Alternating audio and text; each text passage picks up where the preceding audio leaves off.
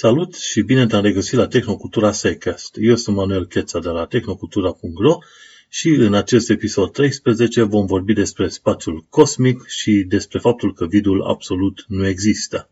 Tehnocultura Sidecast episodul 13 a fost înregistrat luni, în data de 1 august 2016, în Londra, Marea Britanie. Mai devreme sau mai târziu, atunci când urmărești subiecte de fizică sau cel puțin de cunoștințe generale, vei descoperi că te vei întâlni destul de des cu lucruri absolute, cum ar fi, de exemplu, temperaturile Kelvin, care sunt în grade absolute. Și la un moment dat vei auzi de ideea de vid absolut sau, dacă nu, 0 grade Kelvin sau 0 grade absolute. Și te vei întreba care este problema cu absolutismul acesta. Și apoi, destul de curând, vei descoperi că a treia lege a termodinamicii îți interzice, într-un fel, ca să ajungi la 0 grade absolut. Cu alte cuvinte, poți să ajungi până la miliardimi de grade Kelvin, însă nu vei reuși să ajungi la 0 grade absolut, pentru că chiar și la cele mai mici temperaturi posibile din univers, întotdeauna particulele și atomii vor avea o oarece mișcare, o vibrație oarecare, o oarece mișcare, care nu le va permite să aibă o energie zero. Și iată cum în termodinamică, de exemplu, te întâlnești cu niște lucruri absolute pe care nu le poți atinge. Poți ajunge foarte aproape de absolutul de 0 Kelvin, însă nu vei atinge niciodată acel absolut. Și nu este singurul. Urmăresc de ceva ani de zile câteva canale foarte interesante de YouTube din care înveți despre fizică.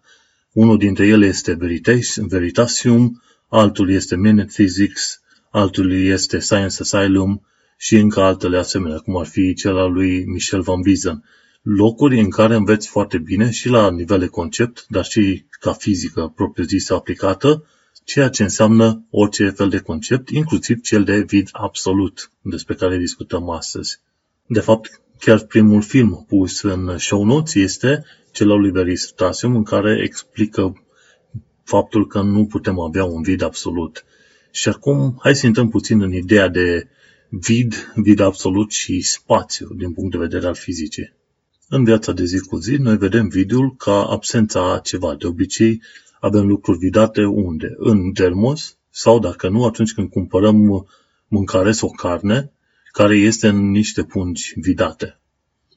În sens fizic, însă, mai ales atunci când arunci o privire la mecanica cuantică, vidul nu există.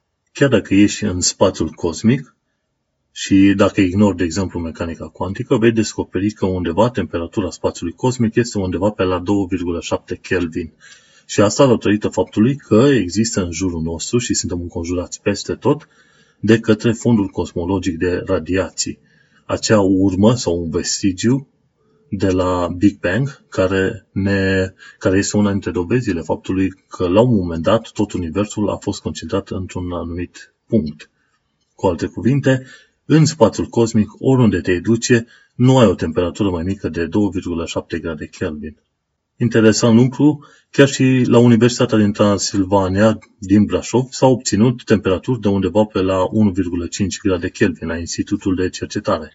Și în multe alte locuri din lume s-au obținut temperaturi foarte scăzute, undeva la miliardim de Kelvin. Și ideea asta o vei auzi tot mereu răspândită prin ziare și prin media, că oamenii reușesc să obțină un vid și o temperatură mai scăzută decât cel din spațiul cosmic, ceea ce este foarte adevărat. Din punct de vedere practic, însă, atunci când ai nevoie de un vid, este suficient să ai numai câteva particule pe centimetru cub și poți numi acel vid că este un vid suficient de bun, cum este cel din termos, de exemplu. Îmi place foarte mult experimentul făcut de către Brian Cox cu echipa de la NASA, care s-au dus în Ohio, acolo unde NASA are o cămară vidată extrem de înaltă și unde au testat ce se întâmplă atunci când ai drumul unei bile de bowling și unei pene de la o înălțime de vreo 30 de metri. Vei descoperi că în vid ambele cad cu aceeași viteză.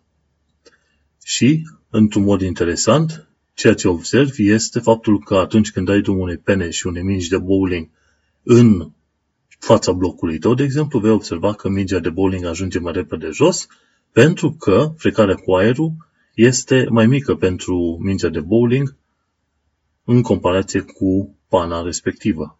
Până să ajungem la vidul de care vorbește mecanica cuantică, hai să trecem puțin în revistă la ce ne ajută pe noi vidul pe care îl putem obține în mod practic. Cel mai clar exemplu este cel al termosului sau al vasului Dewar. Acolo există două straturi diferite între care este vid, iar acel vid este folosit pe post de izolator termic.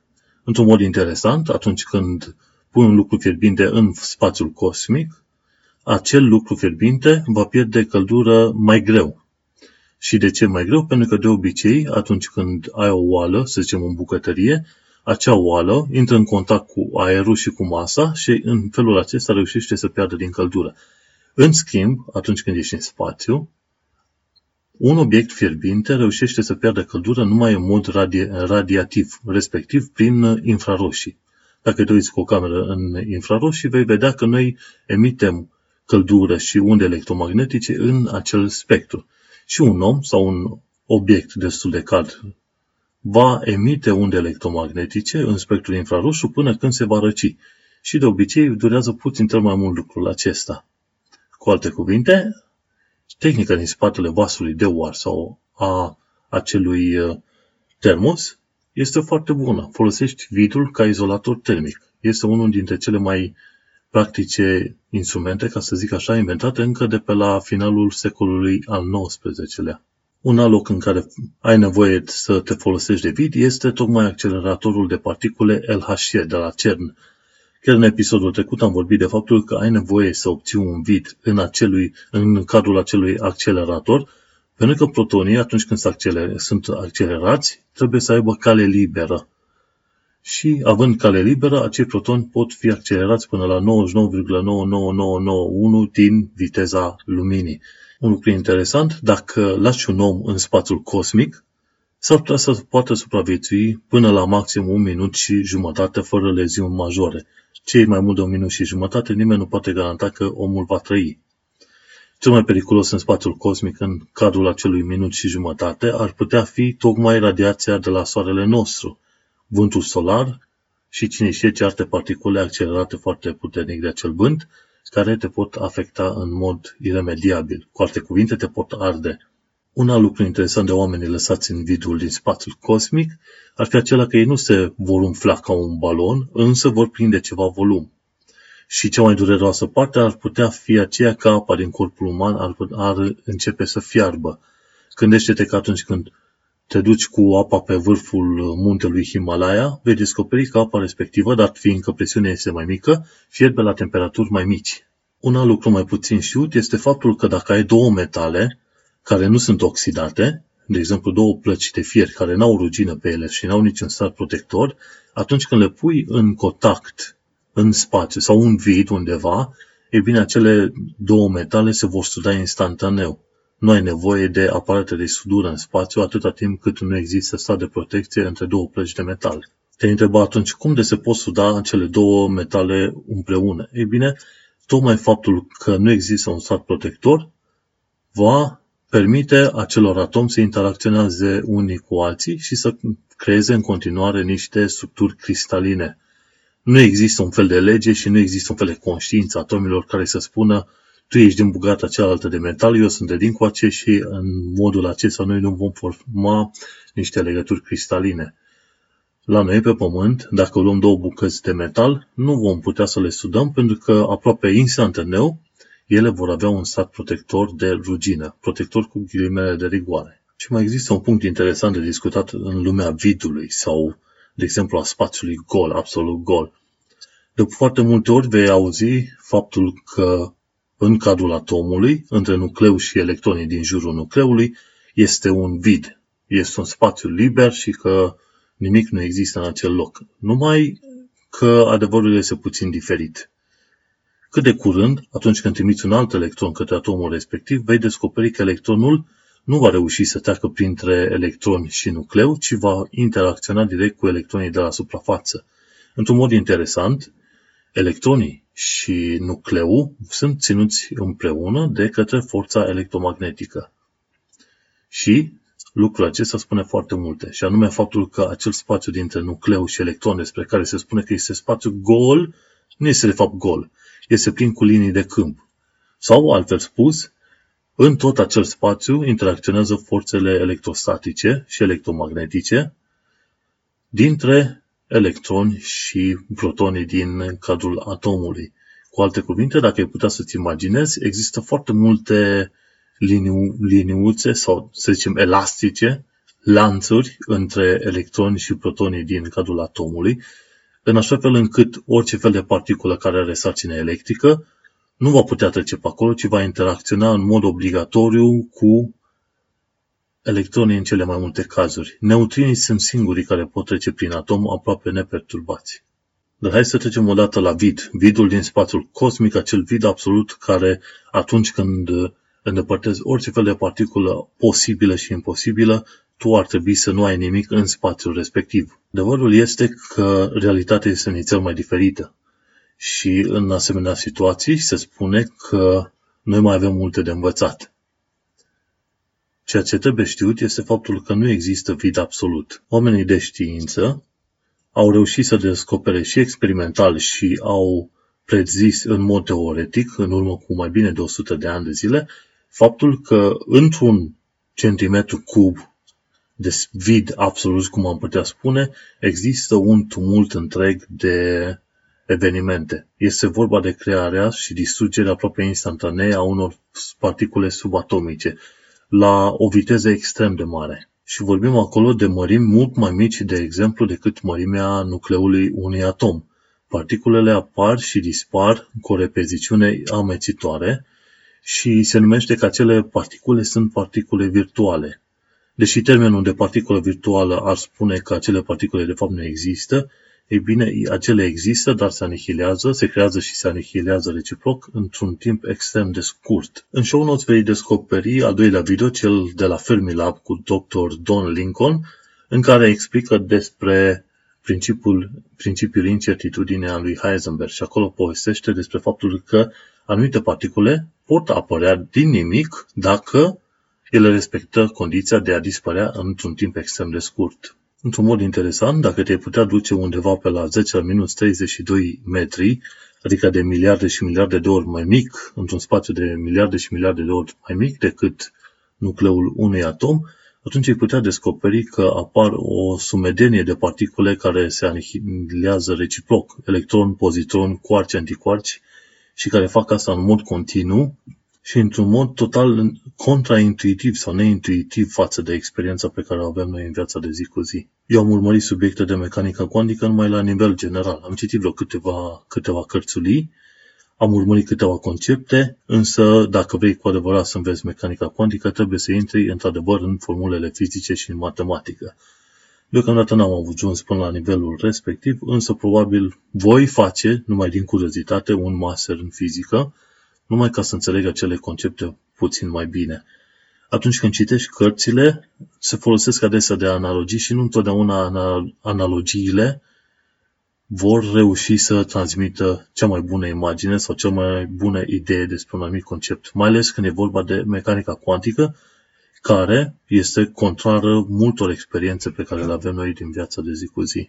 Ok, este ușor să faci o teorie și să spui că undeva pe la 10^-32 metri, de miliarde de ori mai mic decât nucleul unui atom, putem găsi la un moment dat asemenea spumă cuantică, un asemenea tumult de particule și antiparticule care se creează și se anihilează reciproc într-un mod atât de nebunesc. Ei bine, există și niște experimente fizice care demonstrează acest lucru, demonstrează faptul că acele particule virtuale există cu adevărat. Un mod prin care poți demonstra existența particulelor virtuale este să creezi vid într-un anumit flacon, de exemplu, într-un anumit spațiu, și să pui două plăci metalice foarte aproape una de alta. Dar fiind că și particulele virtuale au calitate de undă și de particulă, ca orice fel de altă particulă din universul acesta, vei descoperi că între plăcuțele metalice pot exista anumite particule virtuale de doar anumite lungimi de undă, iar în afara plăcuțelor respective vor exista particule de tot felul de lungimi de undă. Mai devreme sau mai târziu vei observa că dar fiindcă există tot mai multe, mult mai multe tipuri de particule în afara acelor două plăcuțe, cele două plăcuțe vor fi împinse unele către altele, chiar dacă nu găsești nimic în vidul din zona respectivă. Și acesta este unul dintre experimentele care a demonstrat faptul că există particule virtuale și că au într-adevăr o influență reală. O altă metodă prin care se demonstrează existența particulelor virtuale este aceea că atunci când vrei să calculezi puterea magnetului creat de un singur electron, atunci când pui valorile teoretice și calculele experimentale, vei observa că există o diferență de 0,1% între cele două valori. Dacă iei în considerare atunci teoria conform căreia există particule virtuale, atunci calculele ajung să fie mult mai aproape de valorile experimentale. Respectiv, la 12 cifre după virgulă, experimentul și teoria se potrivesc. Ceea ce înseamnă că, bineînțeles, este o altă metodă prin care particulele virtuale sunt considerate a fi un lucru real. Și de aici ajungem chiar la primul film, cel al lui Veritasium, care l-am pus în show notes. Atunci când ieși într-o anumită zonă și apar aceste particule și dispar atât de repede, dacă tu vrei să obții un vid cu adevărat absolut, în care să nu existe niciun fel de particulă virtuală, tu va trebui să introduci în sistem extrem de multă energie pentru a te asigura că în zona respectivă nu există niciun fel de particulă. Însă, așa cum vei urmări și în film, dacă ai timp să urmărești o câteva minute, vei descoperi că acel vid, să zicem, parțial absolut, pe care reușești să-l obții introducând foarte multă energie, nu va fi deloc stabil. Și mai devreme sau mai târziu vei descoperi iarăși că spuma asta cuantică își face de cap. Și aici ajungem la următoarea situație. De ce am crede pe acei oameni de știință care încep să ne vorbească despre tot fel de lucruri absolut incredibile, mai ales cele din mecanica cuantică? O mecanică cuantică în care particulele apar și dispar după voia lor, cu ghilimele de rigoare, în care particulele pot fi și unde și particule în același timp, sau care particule pot se teleporteze pe distanțe extrem de scurte prin efectul numit efect de tunneling. E bine, de ce ei crede?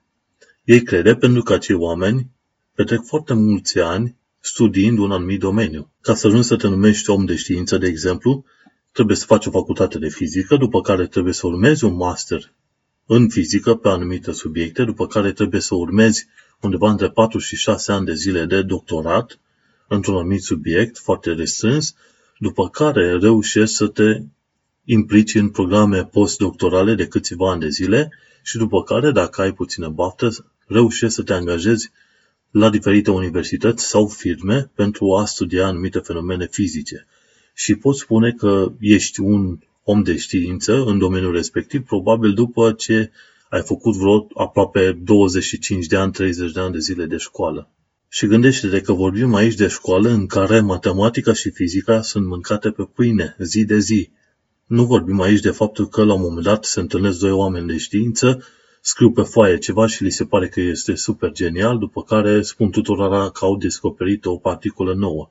Nu, e vorba de multe zile, mulți ani petrecuți cu capul în cărți, între instrumente și scriind formule și studii în matematică până le ies ochii din cap. Așadar, unul dintre motivele pentru care merită ascultați oamenii de știință este tocmai faptul că ei sunt dedicați subiectului respectiv și ei sunt singurii care, în comparație cu noi, au vrut să își dedice zeci de ani de zile din viață să ia matematica și fizica în brațe ca să studieze foarte bine fenomenele naturii. Mi se pare destul de simpatic sau, hilar faptul că ajung unii oameni să critice oamenii de știință și că îi numesc cumva lipsiți de viziune sau închistați. Ei bine, într-adevăr, un om de știință învață într-un anumit domeniu și este expert în domeniul lui foarte îngust. Însă, ca să ajungi acolo, îți trebuie foarte multă școală și foarte multă răbdare. Lucruri pe care un om obișnuit nu le are, dar care om obișnuit preferă să critice foarte ușor acești oameni de știință. Mai ales când dau de anumite teorii care sunt și par a fi cât se poate de fantasmagorice. Ca să fac aici o mică paranteză, este vorba de rotirea electronului în jurul axei proprii. La un moment dat discutam cu profesor dr. Nicolae Crețu și îl întrebam legat de faptul că electronul se rotește în jurul axei proprii și am vrut să aflu mai multe. Cum se învârte electronul în jurul axei proprii? A văzut careva un electron învârtindu-se în jurul axei proprii? Ei bine, în mod direct nu poți să observi, pentru că n-ai camere video și foto care să te ducă la nivelul respectiv să observi un electron care se învârte. Însă, un lucru foarte important ce mi l-a spus domnul profesor este următorul. Domnule, noi avem matematica la mână, noi avem observațiile fizice și matematica ne spune în felul următor. Electronul se învârte și datorită faptului că electronul, ca sarcină electrică, se învârte, noi avem un efect magnetic ce rezultă din această rotație în jurul axei proprii. Și facem calculele. Și vedem că matematica, într-adevăr, ne dă dreptate. Matematica ne spune că electronul se învârte, experimentele fizice ne arată faptul că se creează un câmp magnetic datorită faptului că acel electron se învârte în jurul axei proprii. Și este ceva de genul. Dacă face ca rața, dacă se comportă ca o rață și dacă măcăne, atunci este o rață. Tot așa, dacă avem matematica și formulele fizice care ne spun că electronul se învârte și ele prezic comportamentul electronului într-un anumit mod, e bine, acel electron chiar se învârte. Am făcut paranteza aceasta mare pentru că simt nevoia să iau cumva apărarea oamenilor de știință, care sunt ușor luați în derâdere de oamenii care n-au nici cea mai mică înclinație către cunoaștere generale. Dar să revenim la vidul nostru. Cu alte cuvinte, dat fiind că știm că există particule virtuale, noi știm în acest mod și faptul că nu putem avea un vid absolut. Și desigur, atunci când discutăm despre vid, nu putem să ignorăm faptul că acel vid apare într-un spațiu și că acele particule virtuale de fapt se manifestă într-un spațiu anume. Dincolo de ideea de vid, apare ideea de spațiu, ce este spațiul și dacă putem să înțelegem de fapt ce este acel container, acea găleată în care există tot universul nostru. Într-un mod interesant, sunt destui oameni de pe planeta aceasta care își bat capul cu ceea ce ar putea fi spațiul. O lucrare recentă a fizicianului de la Caltech din SUA, numit Sean Carroll, spune faptul că spațiul este de fapt un rezultat al mecanicii cuantice, al efectelor cuantice. De curând ei au publicat un abstract al lucrărilor și rămâne de văzut dacă această lucrare pur teoretică va avea într-un final un aspect fizic sau ușor de exprimat în experimente fizice. Într-un mod interesant, tot mai mulți oameni încep să creadă faptul că și încep să își imagineze faptul că spațiul în sine nu este ceva continuu, ci este ceva constituit din anumite particele mult mai mici. Încă nu s-a descoperit ce sunt acele particele și cum te-ai putea folosi de ele în scopuri practice. Și pe bună dreptate, spațiul poate fi considerat ca un fel de găleată sau un container în care există universul nostru.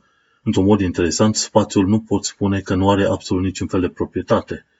Dacă te uiți, de exemplu, la viteza luminii și de ce viteza luminii are o anumită valoare fixă, vei descoperi că viteza luminii depinde foarte mult de două lucruri, de permeabilitate și permitivitate. Într-un mod interesant, spațiul liber, sau vidul din spațiu cosmic, cum poți să-i spui, oricum ai zice, are două caracteristici interesante numite permeabilitatea magnetică și permitivitatea electrică. Iar viteza luminii sau viteza oricărui corp care nu are masă de repaus este determinată strict de către existența celor două proprietăți ale spațiului. Și, de exemplu, viteza luminii este c este egal cu 1 pe radical pe din μ0 ori ε0. μ0 este permeabilitatea magnetică a vidului, iar ε0 este permitivitatea electrică a vidului. Atunci când faci calculele, vei observa că viteza luminii este a cei 300.000 de km pe secundă. Iar calculele acestea le-a făcut James Clerk Maxwell prin anii 1860 și ceva, atunci când el a pus la punct cele 4 ecuații mari ale lumii electromagnetice, ale fizicii electromagnetismului.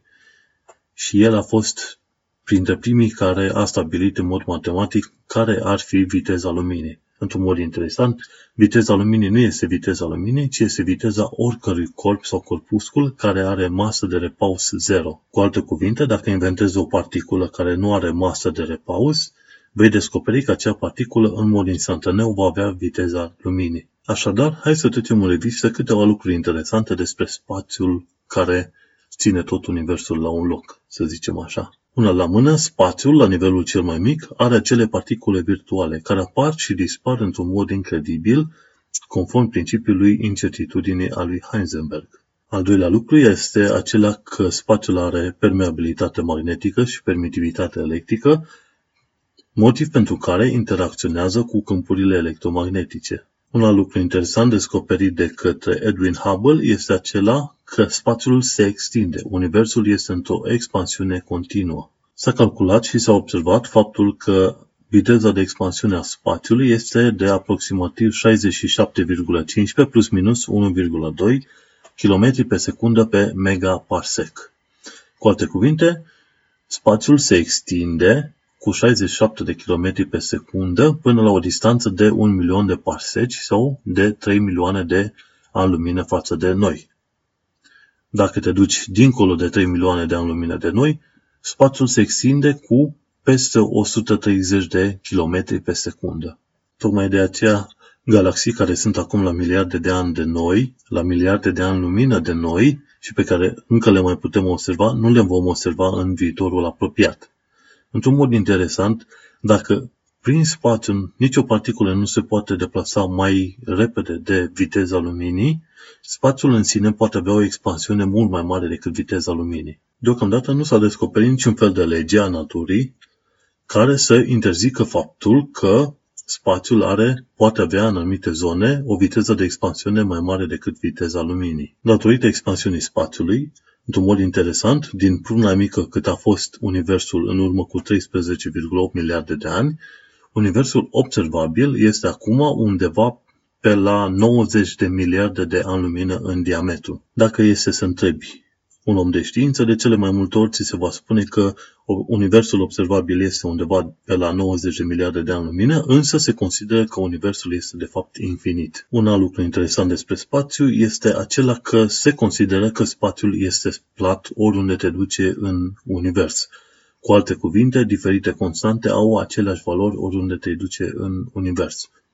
Iar un univers plat ar putea însemna și faptul că dacă ai reușit să ajungem cu ghilimele de rigoare la capătul universului, ai descoperit că ai ajuns înapoi din locul de unde ai plecat. Acest lucru însă nu poate fi probat și este doar la nivel de speculație. Un alt lucru foarte interesant despre spațiu este acela că spațiul poate fi curbat în prezența maselor. Acest lucru a fost demonstrat în anul 1919, atunci când a fost o eclipsă de soare, și astronomii au observat că lumina ia o traiectorie curbă când ajunge în zona Soarelui. A avut loc un fenomen care se numește în engleză gravitational microlensing sau s-a creat o microlentilă gravitațională, lucru ce a determinat astronomii să poată observa, de exemplu, obiecte care erau în spatele Soarelui, tocmai datorită faptului că spațiul este curbat în zona Soarelui, iar lumina ia o traiectorie curbă în zona respectivă. Și un alt lucru interesant despre spațiu este acela că spațiul este relativ. Cu alte cuvinte, în funcție de viteza cu care te deplasezi și zona în care te afli față de un corp, spațiul poate fi comprimat sau spațiul poate fi alungit. Iar acest lucru se leagă strâns de ceea ce zice și Einstein, de faptul că spațiul și timpul sunt împreună un obiect care nu poate fi despărțit, ca un fel de monedă cu două fețe.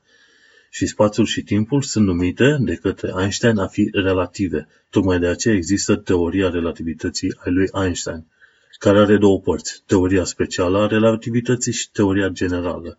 Teoria specială a relativității ne spune faptul că timpul și spațiul sunt relative atunci când te deplasezi cu viteze foarte mari comparativ cu un obiect staționar. Iar teoria generală a relativității ne spune faptul că timpul trece în mod diferit în funcție de zona în care te afli față de un corp masiv. Existența unui spațiu și timp relativ este demonstrată în două moduri foarte clare. Unul la mână, atunci când radiațiile cosmice interacționează cu atmosfera Pământului, acestea se descompun în muoni. Muonii sunt niște particule care se descompun la rândul lor într-un timp extrem de scurt. Însă, datorită faptului că ei au o viteză extrem de mare, acei muoni reușesc să ajungă la Pământ. Nu pentru faptul că au o viteză foarte mare, ci pentru faptul că muonii, la viteza respectivă, ei observă, să zicem așa, un spațiu extrem de scurt, iar timpul lor este dilatat, timpul lor este prelungit. Tocmai de aceea vom observa muon la nivelul solului. Și un alt experiment care demonstrează relativitatea spațiului și a timpului este tocmai folosirea sateliților GPS. Un satelit GPS care este la altitudine de 20.000 de km față de sol va experimenta undeva pe la vreo 38 de microsecunde, un timp înaintea timpului pe care îl calculăm noi pe Pământ. Oarecum putem spune că dacă e să comparăm timpul de pe Pământ cu cel de la nivelul sateliților, sateliții sunt în viitor cu 38 de microsecunde.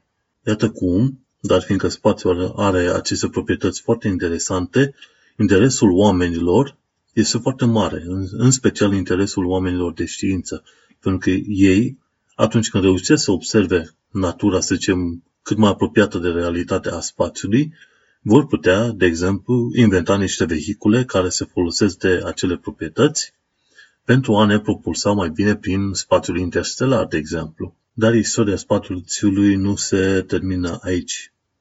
De exemplu, conform teoriei câmpurilor cuantice, Quantum Field Theory, spațiul peste tot este pătruns de tot felul de câmpuri. Acele câmpuri e câmpul electric, câmpul magnetic, câmpul Higgs și tot așa. Există peste tot în univers. Iar din punct de vedere a acestei teorii, particulele sunt niște excitații în acel câmp. Cum e bosonul Higgs, este o excitație a câmpului Higgs.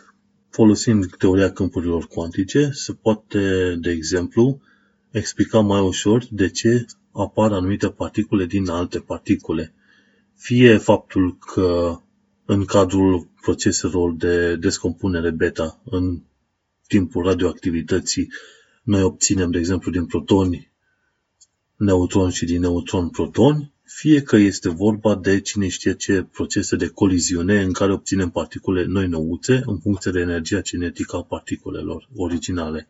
Tot această teorie, la nivelul conceptual, poate explica, de exemplu, descompunerile beta-minus în care un neutron se descompune într-un proton, într-un electron și într-un antineutrino. După cum bine observ, spațiul nu este doar ca un fel de container obișnuit, ci este un lucru care încă trebuie descoperit. Are anumite caracteristici pe care le putem determina și despre care putem vorbi, însă în mod sigur are și altele despre care noi nu știm. De exemplu, câte dimensiuni există în mod efectiv în univers și în spațiu. Noi încă nu știm, noi doar experimentăm cele trei dimensiuni, iar oamenii de știință se folosesc de ecuații în care apar 11 dimensiuni pentru a explica o serie de fenomene. Și, desigur, trebuie să fac paranteza că dacă vrei să înveți despre spațiu și să explici ce este spațiu, trebuie foarte bine să înveți despre noțiunea de spațiu din punct de vedere matematic, ca mai apoi să treci la noțiunea de spațiu din punct de vedere fizic și vei descoperi de ce doar foarte puțini oameni de pe planeta asta sunt în stare să urmărească un asemenea subiect și să îl studieze din cap până în coadă. Așadar, putem considera spațiul ca fiind un fel de textură care, la bază, poate avea diferite procese cuantice, după care funcționează și procese pe care noi le vom descoperi cât de curând, poate în următorii 10 de ani. Și cine știe, poate, dacă știm foarte bine acele lucruri, vom avea și noi niște nave ca Enterprise de la Star Trek. Dar nu. Deocamdată vorbim de SF-uri. Sper că ți-a plăcut ce ai învățat despre vidul din spațiul cosmic și despre spațiu și acum să trecem puțin la celelalte subiecte ale zilei. Să trecem la recomandarea de carte. Recomandarea de carte este The Ultimate Survival Manual. The Ultimate Survival Manual este o carte cu 333 de idei scurte despre cum să supraviețuiești multor situații, unele extreme chiar, și cum să te pregătești din timp pentru o excursie fără multe dureri de cap.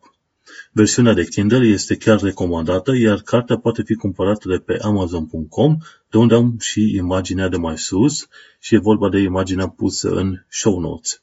Cartea este împărțită în 4 părți principale. 1. Lucruri esențiale, cam ce echipament de protecție să iei cu tine în funcție de tipul de ieșire în plimbare.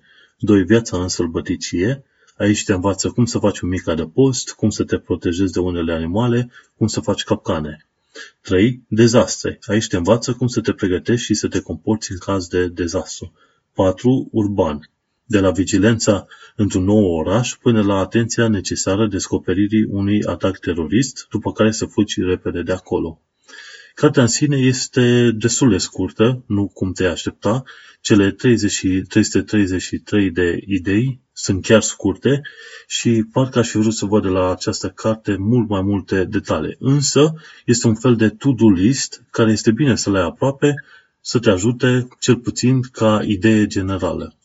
Oricum, eu consider că această carte merită recomandată și merită cumpărată, costă undeva numai pe la vreo $10-11 și pot zice că sunt $11 care merită investiți foarte bine pentru viitorul tău. Și acum ajungem la întrebarea săptămânii. Cum se obține curent electric din lumină? Profesor dr. Nicolae Crețu de la Universitatea Transilvania a explicat în episodul 34, filmat pentru canalul de YouTube, cum se poate obține curent electric din lumină.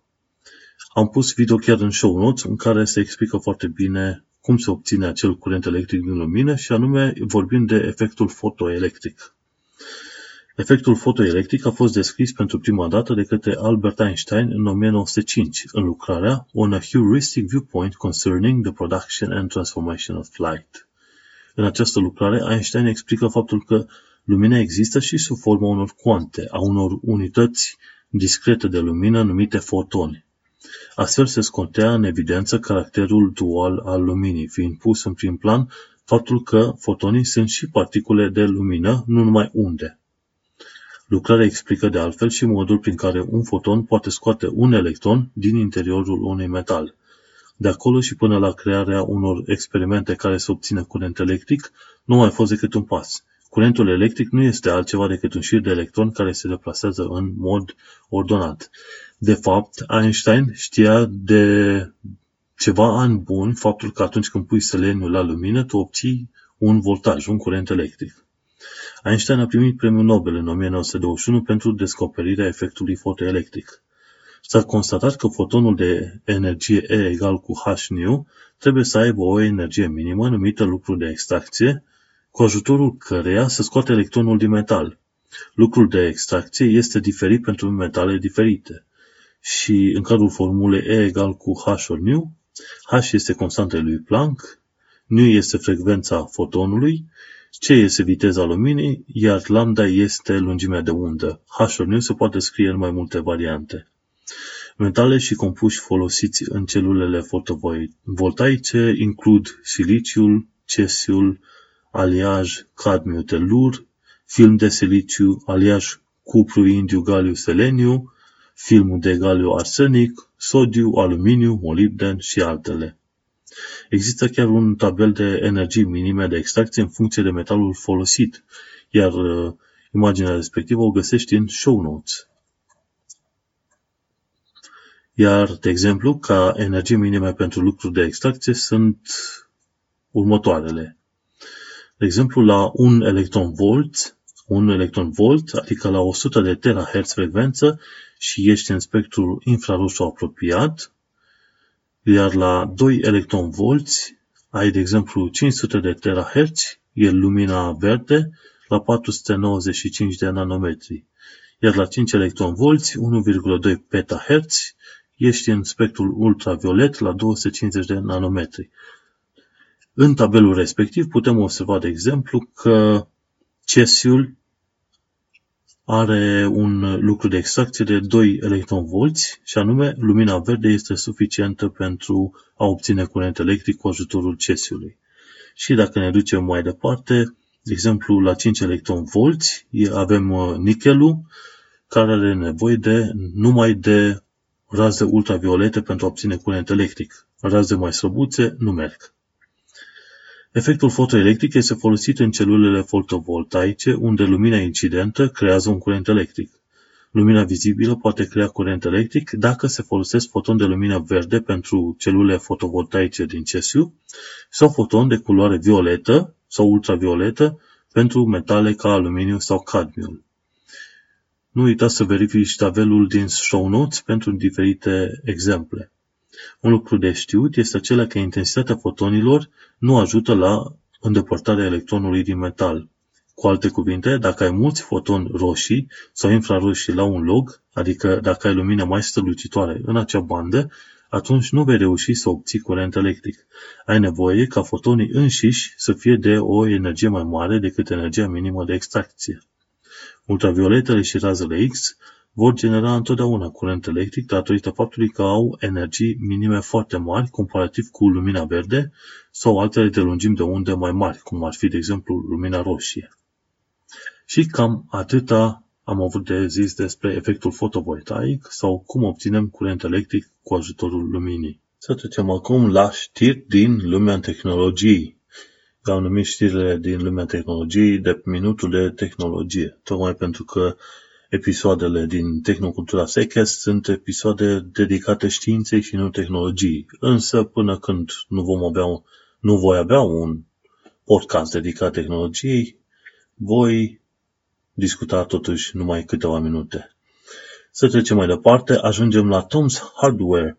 Ei au făcut o listă cu cele mai bune memorii RAM ale lunii iulie 2016. Vei descoperi că cele mai bune memorii RAM nu sunt tocmai și cele mai scumpe. De obicei, nu poți greși în lumea IT dacă te duci cu prețuri mediu. Nu cel mai ieftin, nici cel mai scump, ci prețurile medii. De la TechWiki afli care este diferența dintre internetul ce ai prin DSL și cel prin cablu TV. Există și internet care îl poți primi prin cablu TV, nu numai prin cablul DSL. Mergem mai departe. Cei de la Security Intelligence au publicat un articol prin care se povestește despre un nou algoritm numit CryptoDrop, algoritm care oprește ransomware în timpul criptării fișierelor. Acest CryptoDrop este în faza de concept și abia aștept să văd un program care să fie numai bun de instalat pe calculatoare. Ransomware este un tip de malware care se instalează în calculatorul tău și la un moment dat începe să cripteze toate datele din calculator. Fără o cheie de decriptare, datele tale sunt ținute ostatice de către hackerii cei răi și tu nu vei putea niciodată să-ți recuperezi datele dacă nu plătești o anumită sumă către acei hackeri. De cele mai multe ori, nici după ce plătești sumele către hackerii respectiv, tu nu îți primești cheia de decriptare. Așadar, ești țăpuit de 2 ori. Mergem mai departe la grc.com. Steve Gibson de la Security Now are o pagină dedicată cu tool-uri pentru protecția online. Pe pagina respectivă de pe grc.com, care se numește Link Farm, într-un mod interesant, găsești tot felul de linkuri, unul dintre ele fiind către privacy.io. Pe acel site, privacy.io, vei descoperi o serie de sfaturi care te ajută să te asiguri că ești protejat în mediul online și nu numai în mediul online, ci în mediul digital în genere. Mergem mai departe, cei de la Vox anunță faptul că s-a inventat Zor-X. Zor-X este un blocator pentru armele de foc. Dacă îl folosești, te asigur că nimeni în afară de tine nu va face uz de arma ta. Practic, acel blocator se pune în manșon, are un cifru de deblocare și dacă nu știi acel cifru, nu poți să deblochezi arma. Acest Zor-X, acest blocator pentru arme, ar fi foarte bun de folosit în SUA, de exemplu, unde foarte mulți copii ajung să fie omorâți de armele părinților, arme care sunt lăsate aiurea prin casă, iar copiii se uită în țeava armei să vadă oare ce se întâmplă acolo și apasă pe trăgaci. Mergem mai departe. Cei de la Extreme Tech au 2 articole foarte interesante. Unul dintre ele este despre faptul că Nvidia lansează placa video Titan X cu 12 GB de memorie GDDR5X la $1200. Este vorba de Titan X, nu GTX, GeForce Titan X, despre care știm că a fost lansată acum un an sau doi, ci este vorba de un nou tip de placă video Titan X. La $1200 costă cam de două ori mai mult decât un GTX 1080, iar în genere performanțele sunt undeva la 40% mai multe decât un GTX 1080. În genere, dacă calculezi strict, nu ar merita să dai $1200, dar dacă ai banii, întotdeauna merită să-ți iei cea mai bună placă video de banii respectiv decât să iei două plăci video mai slăbuțe care să ajungă cât de cât la performanța ta, la performanța pe care o dorești. Și probabil, dar nu e sigur, că o să-mi iau placa aceasta video în viitor. Și să trecem la următorul articol de la Extreme Tech, este faptul că Microsoft a adus termenul de neckwear la extrem cu update-urile forțate către Windows 10 făcute în ultimul an. În genere, termenul de neckwear înseamnă că ai un program în calculator care te tot sâchie. Ba cu reclame, ba cu tot felul de notificări. Vine din englezesc un to nag, a supăra, a sâcâi. Și Microsoft a dus termenul de neckwear la extrem, pentru că a forțat în foarte multe situații update-urile către Windows 10.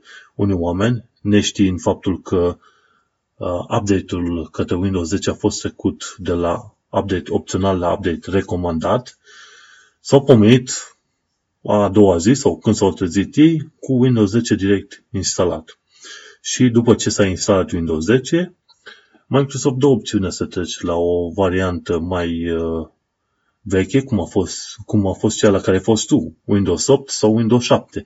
Însă problema e că după ce treci înapoi la versiunea respectivă de Windows, vei descoperi că o serie de programe nu sunt instalate sau nu-ți merg.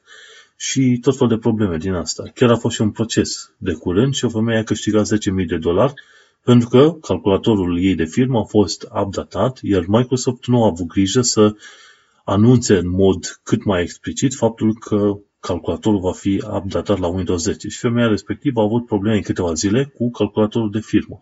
Iar a dat în judecată și a câștigat. Și cam atât la minutul de tehnologie. Mergem mai departe la știri din lumea științei. Cei de la SciShow ne anunță că s-a făcut o nouă hartă a creierului.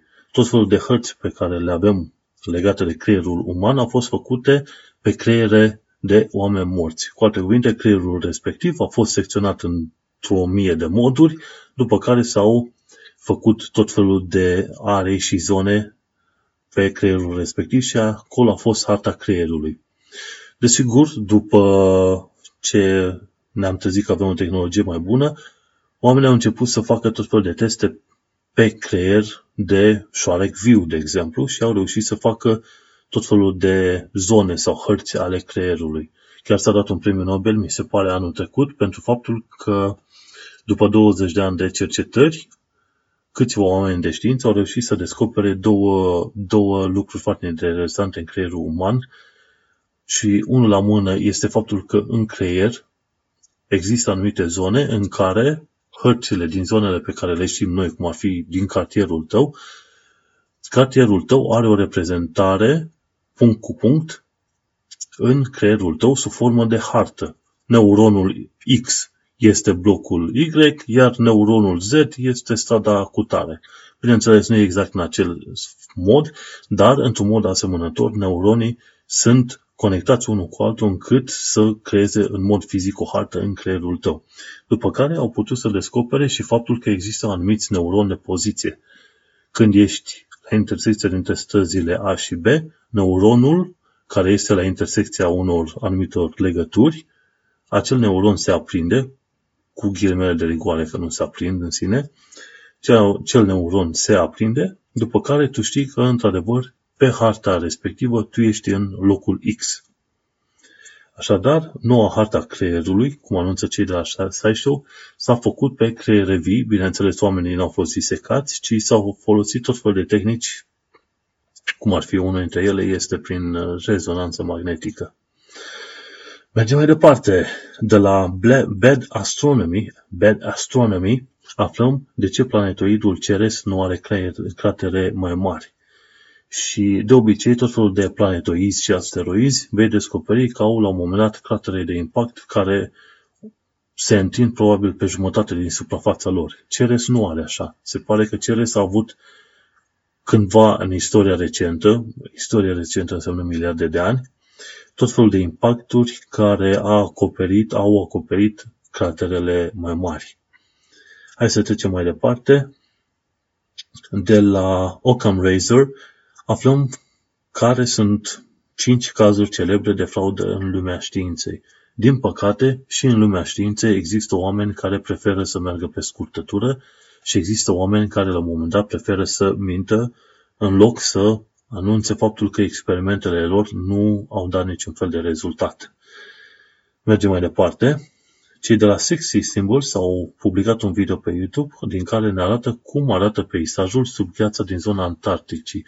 În multe zone, acolo unde sunt laboratoare de știință, acele laboratoare sunt instalate pe gheață. Gheața respectivă are undeva pe la vreo 4 metri grosime. Desigur, 4 metri grosime înseamnă suficient de mult încât să mențină tot felul de instalații. Însă, gândindu-mă că există numai 4 metri de gheață sub mine, m-ar cam speria gândul. Însă, tu poți vedea filmul făcut de cei de la 60 Symbols în secțiunea de știri din lumea științei.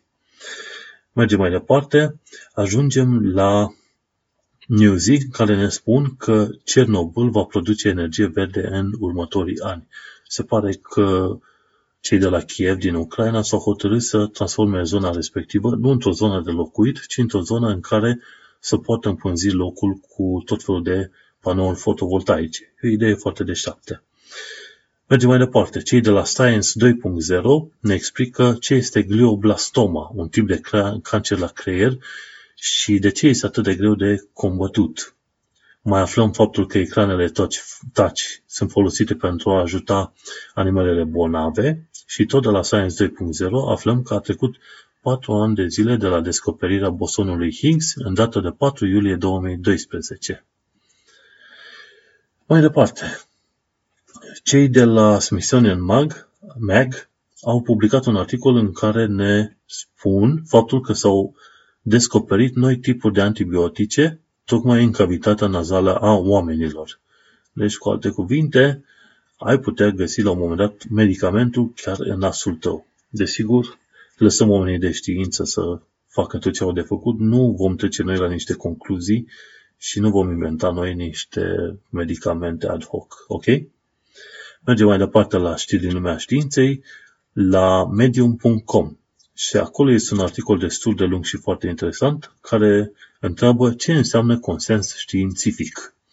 Și acolo am pus o parte din articol, de fapt o frază, din care înțelegem că atunci când se vorbește despre faptul că știința are un fundament bine stabilit, noi discutăm de faptul că nu vorbim că consensul științific este un răspuns final, ci ne referim la faptul că odată ce avem un consens științific sau odată ce spunem că știința are o bază bine stabilită, suntem de acord cu toții că avem un punct de pornire din care să pornim să continuăm cercetările. Celelalte cercetări care se vor face în viitor nu vor fi bazate pentru a găsi alternative la acest consens, ci vor fi bazate pe faptul că există acest consens. Articolul este foarte interesant și ne introduce foarte bine în ideea de consens științific, bineînțeles, în lumea științei. Și de acolo vom înțelege de ce, atunci când se discută de consens științific, când este vorba de schimbările climatice sau teoria evoluției, vom descoperi de ce oamenii sunt de acord cu acele teorii, bineînțeles pe baza dovezilor care s-au dus în favoarea lor. Și cam atât am avut la partea de știri din lumea științei. Vom mai avea puțin de vorbit din lumea pseudoștiinței și 2-3 lucruri din secțiunea de bonus și vom descoperi, bineînțeles, că iarăși ne-am întins. Așadar, ne bucurăm că Einstein ne-a adus aminte sau ne-a învățat faptul că timpul și spațiul sunt relative, așadar Hai să mergem mai departe către zona de pseudoștiință, în speranță că pentru voi timpul a trecut foarte repede și că nu vom plictisi timp de o oră până acum. Ia să aflăm ce se mai discută în lumea pseudoștiinței. De la leaculminune.ro aflăm că Daniela Cumpănici se folosește de șarlataniile numite reiki și terapii florale Bach pentru a prosti oamenii că îi poate vindeca de boli. Leaculminune.ro nu este nici de cum un site care să promoveze oamenii și șarlatanii cu tot felul de leacuri minune, ci este un site care, de fapt, combate asemenea și expune publicului larg tot felul de persoane și situații care apar în România. Așadar, nu uita să te înscrii la leaculminune.ro. Cei de la Genetic Literacy ne-au informat faptul că Obama a promulgat legea etichetării produselor GMO. Discutăm, bineînțeles, de pseudoștiință. Există un grup foarte ciudățel de oameni care cred că organismele modificate genetic vor ajunge să ne afecteze sănătatea.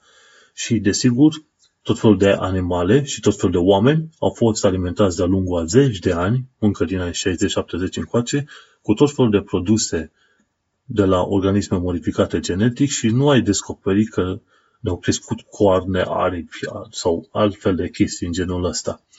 Și acel grup de oameni ai conspirațiilor, cum s-ar spune, care cred în tot felul de produse naturale și bio, cu ghilimele de rigoare, au tot împins crearea unei legi care să eticheteze produsele GMO.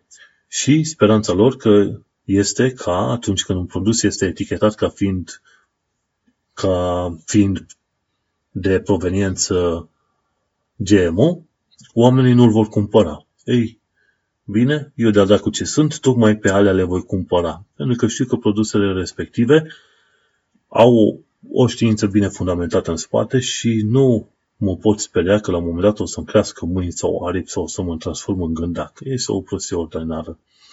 În fine, trecem mai departe la Retraction Watch. Ei au scris un articol interesant, un fel de timeline, despre șarlatanul autointitulat tatăl imunologiei nutriționale, pe numele lui Ranjit Kumar Chandra. Ei bine, omul acesta a avut una sau două lucrări foarte interesante legate de nutriție și modul în care nutriția îmbunătățește imunitatea oamenilor. Asta era undeva prin anii 70-80. Și de atunci a început să tot publice studii, care mai de care mai interesante și mai plăcute și mai puternice.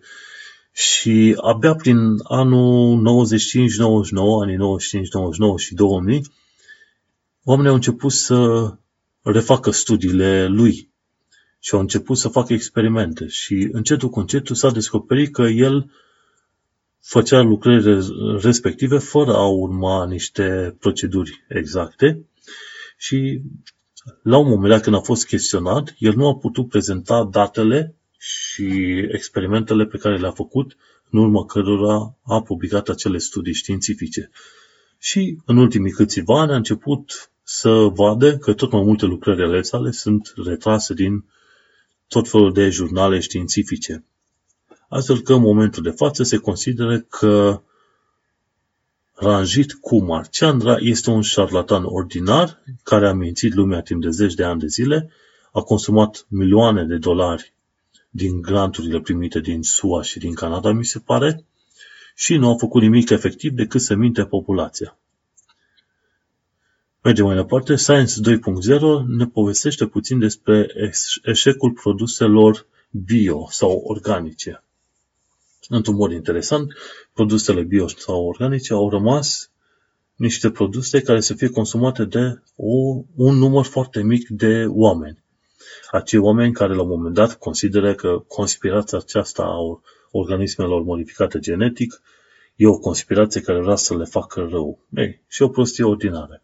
Ei bine, acești oameni sunt puțini și industria bio nu va ajunge niciodată la mărimea la care ar fi vrut, oricât de mulți bani au fost introduși, de exemplu, în promovarea unor campanii anti-GMO. În fine, eșecul produselor bio este binevenit și hypa.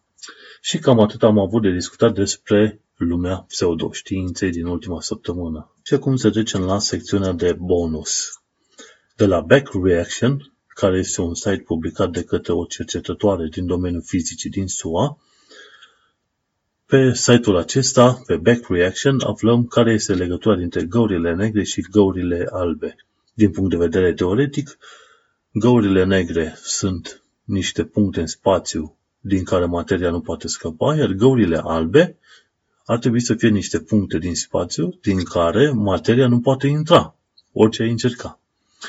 Și ea mai are un alt articol interesant, cum este definit Big Bang. Și există vreo 3 definiții diferite și în funcție de câmpul în care lucri din domeniul științei, vei adopta una sau alta dintre definițiile respective. Una dintre ele este că Big Bang-ul este tocmai singularitatea care a dus la apariția Universului, iar mai apoi alții vor zice că Big Bang-ul este tocmai perioada aia inflaționară de câteva nanosecunde, iar alții vor spune că Big Bang este perioada de după inflație de până la 300.000 de ani, când au început la un moment dat să apară și particulele. Mergem mai departe, de la Geografia aflăm bani curcuși despre geografii. Chiar îmi place să urmăresc site-ul Geografia, este un site românesc și acolo înveți tot felul de lucruri interesante din lumea geografiei și mai nou au pus și un articol cu bani curcuși despre geografie, foarte interesant. Mergem mai departe, PBS Spacetime ne învață ce înseamnă cu adevărat E=mc². Nu uita să dai click pe linkul respectiv și vei găsi o explicație destul de complexă, dar care cel puțin ne va învăța de ce formula corectă nu E=mc², ci M=E². Așa, mergem mai departe. Ultima știre din domeniul bonusurilor de astăzi este de la Fraser Kane. Ce sunt stelele formate numai din quarci? Acele stele care sunt undeva între găurile negre și stelele neutronice. Se presupune că, dincolo de stelele neutronice, unde o lingură de materie e cât 100 de miliarde de tone pe Pământ, există stelele numai din quarci. În stelele neutronice, acolo descoperi că neutronii sunt presați. Nucleele nu există ca nuclee, ci există dizolvate unele în altele sub forma unor neutroni și protoni. Ei bine, se pare că ar putea exista niște stele cu gravitație mult mai mare în care neutronii și protonii sunt distruși și există numai un fel de supă din quarci. Nu știu dacă s-au descoperit asemenea stele, însă din punct de vedere teoretic, așa ceva ar trebui să fie undeva între găurile negre și stelele neutronice. Și cam asta a fost la secțiunea de bonus. Și cu această ocazie, iată că s-a încheiat și episodul 13 al Tehnoculturei Sidecast. Episodul 13 a fost înregistrat în data de 1 august 2016, iar eu am fost și sunt Manuel Cheța de la technocultura.ro. Să ne vedem cu bine pe data viitoare!